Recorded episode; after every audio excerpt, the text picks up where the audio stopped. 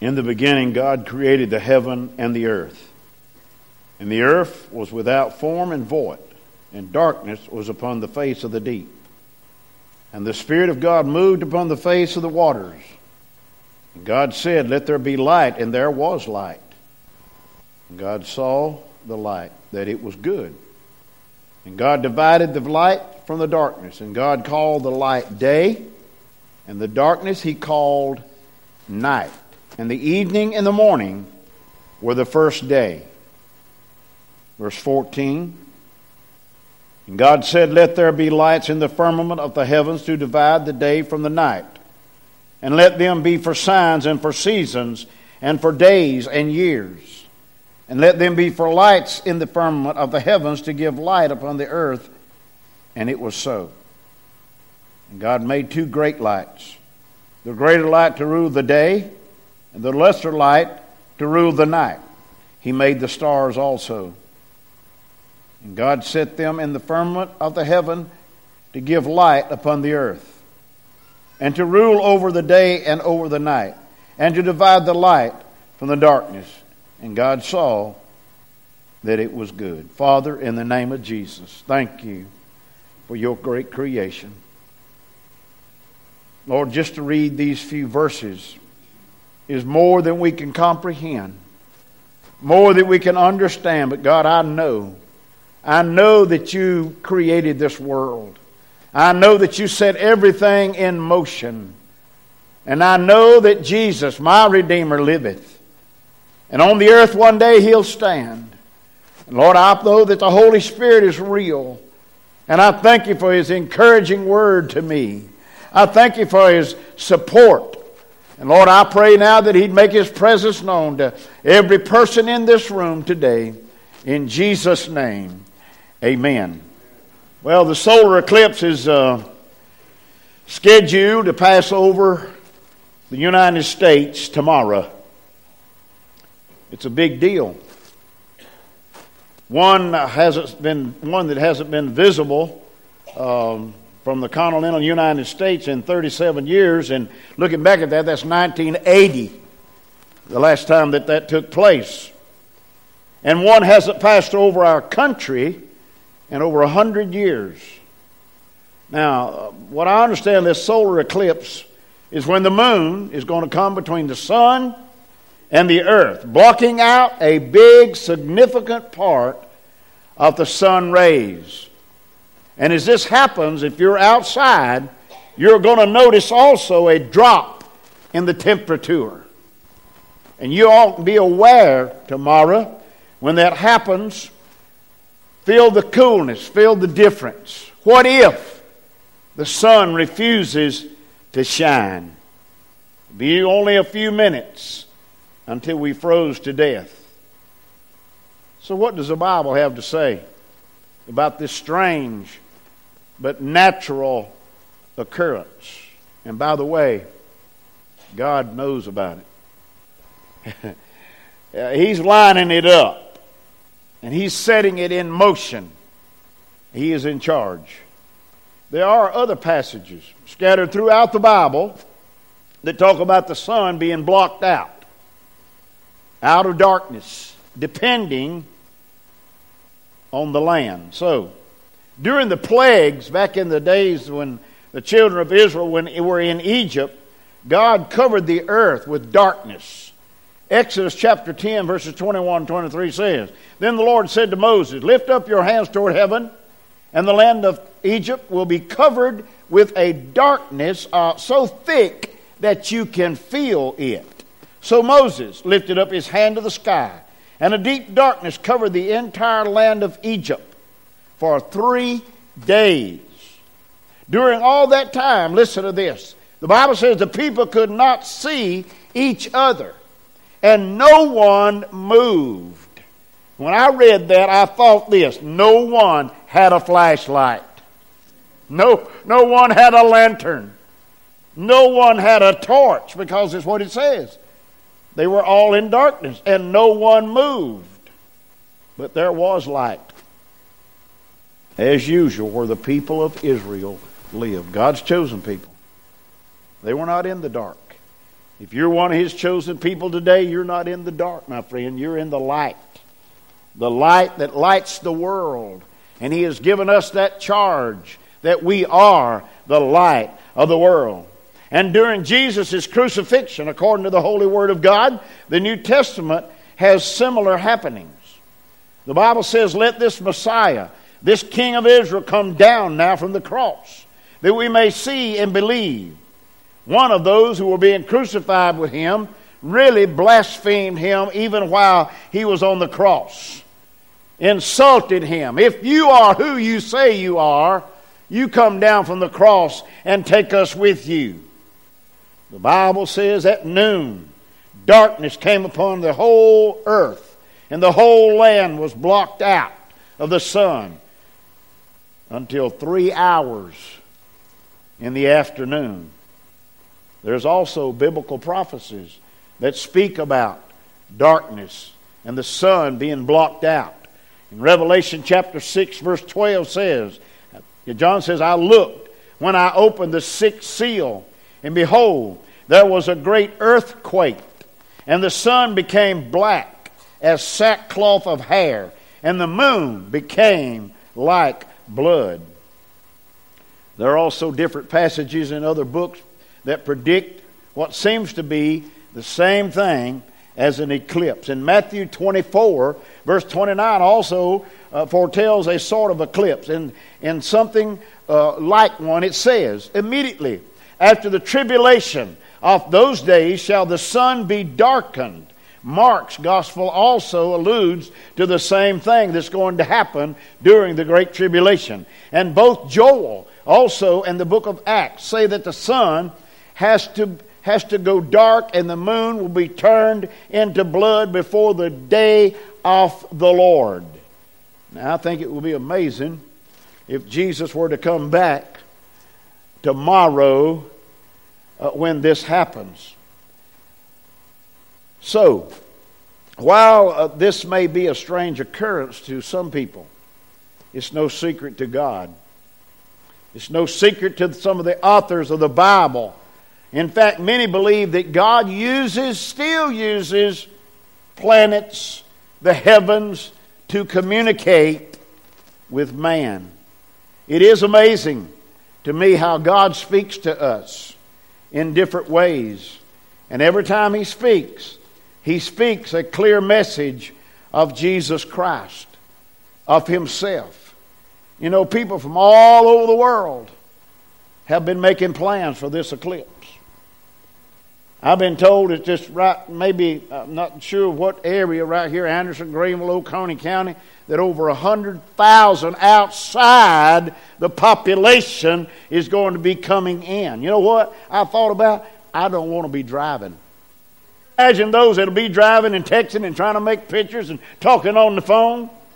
I mean, somebody needs to be in control of the automobile. Thank goodness we're not leaving till Tuesday. But it is amazing to me how people have made plans for weeks now in preparation of this great event. And let me tell you something, and you've heard it. We've been warned and warned and warned not to look at it without proper glasses. Without proper glasses.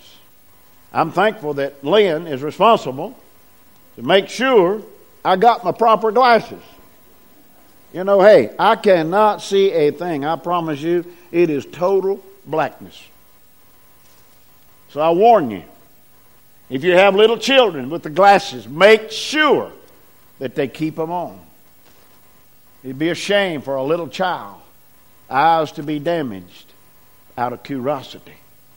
So we need to warn them to wear their glasses to protect their eyes. They've been, in, they've been invented, especially uh, to protect, protect the eyes. And you know something else? This thing's going to only last three and a half minutes. Now, this little, this little clipping here, Lynn gave this to me. It says partial phase begins at 108.8 p.m. Totality begins at 236.56 p.m. and will last to 239.31 p.m. just a little over three and a half minutes. But the total, the whole total thing will last some three hours. Never again to be seen until the year 2052. I won't be here. 2052, I won't be here unless I'm, I mean, I mean, I, wow, I don't know how old I'd be. I won't be here. Why, why are we, or why, why some, some people uh, making, making plans for the big thing? I understand that motels are booked out. I'm trying to think where I heard this. A daughter, a daughter called his dad, called her daddy, and says, and, and he he wasn't living in his house. Today. So, Daddy, you want to rent your house out? Said our next door neighbors rented their house out for three thousand. Can you imagine? Thousand, three thousand dollars just to camp out and watch. Hey, I could buy a $30 tent and watch it. But they're coming in from everywhere to view this thing. And you know, I, I think so many times they make it a big deal over this. And it is a big deal. I want to, I want to see it. But it's not near as big a deal as the coming of Jesus. You know, all over TV, newspapers, radio, they've been talking about the eclipse, the eclipse, the eclipse. And I'm thinking, why don't somebody say, Are you ready for Jesus to come? He could come while the moon is between the earth and the sun. He could come. But people, they, they're so interested uh, in, in doing things that, uh, you know, have a thing to do with eternity. They're making plans for the eclipse spending that money. That's just rooms. Think of all the food, all the gas. Think of all the t shirts that's being printed. Well, hey, it's okay to buy a t shirt. Buy you one. Buy two of them. Give me one. I want to share another portion of God's Word with you as we think about the eclipse and as we think about the return of Jesus, and that is 2 Peter chapter 3. Begin with verse 9 through 14. You don't have to stand back up, but just look up on the screen or look at your Bible as we read these, this portion of God's holy word. 2 Peter 3 9 says, The Lord is not slack concerning his promise, as some men count slackness, but is long suffering toward us, not willing that any should perish, but that all should come to repentance. But the day of the Lord will come as a thief in the night, in which the heavens shall pass away with a great noise, and the elements shall melt with fervent heat. The earth also and the works that are in it shall be burned up. Seeing then that all these things shall be dissolved, listen to this. What manner of persons ought we to be in all holy living and godliness, looking for the haste and hasting unto the coming of the day of the Lord, of the day of God, in which the heavens being on fire shall be dissolved, and the elements shall melt with fervent heat. Nevertheless, we, according to his promise, look for a new heaven and a new earth in which the which dwelleth righteousness. Wherefore, beloved, seeing that ye look for such things, be diligent that ye may be found of him in peace, without spot and without blemish. And I'm simply saying this morning, people are making preparation for this great event, the eclipse and I do want to see it. But we people, listen, we need to be making preparations for the return of Jesus. If there's sin in your life, if there's sin in my life, I need to confess it. I not only need to confess it, I need to turn away from it. I don't only need to confess it and turn away from it, I need to run from it. Just like uh, Joseph did, run from it. Because the devil, listen, is constantly after us. And he wants to destroy us. And he will if he can one drop at a time, one moment at a time. And when I think about this and I think about uh, the people gathering and gathering, don't you know that the terrorists also are preparing? I mean, hey, I may be struck dead tomorrow, but I won't be found in a crowd watching this thing take place. And I'm satisfied that the terrorists are watching trying to figure out where the greatest crowd will be. You mark it down. You say, oh, it can't happen. Oh, yes, it can happen too. You know, the most important thing today is not necessarily getting ready for the eclipse tomorrow, but we need to be getting ready for Jesus' return. Uh, the Bible is very plain. Uh, it, it, it, it's very simple. As, I, as I, I've read here, God's not slack concerning His promise. That is, the promise of His coming back. He's not slack on that. He keeps telling us that's what we need to get ready for. But I want you to turn with me, or uh, Cassie's going to put it up on the screen, 1 Thessalonians 4. 1 Thessalonians 4, beginning verse 13, Paul says, But I would not have you ignorant, brethren, concerning them who are asleep, as ye that ye sorrow not, even as others who have no hope.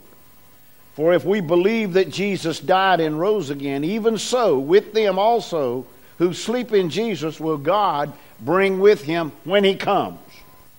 For this we say unto you by the word of the Lord, that we who are alive and remain unto the coming of the Lord shall not precede, shall not go before them who are asleep. For the Lord himself shall descend from heaven with a shout, and with the voice of the archangel, and the trump of God, and the dead in Christ shall rise first. Then, listen, if we're walking around as Christians and we're still walking around on this earth, it says, Then we who are alive and remain shall be caught up together with them in the clouds to meet the Lord in the air, and so shall we ever be with the Lord. And he said, I want you to comfort every person you can with this portion of God's word to know there is hope.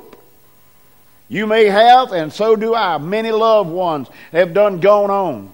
And those that I knew personally, got to talk to, I know where they are. They're with the Lord. So, it's, that's my hope, see, in Jesus to see them again. Are we ready for the eclipse? Do you have your glasses?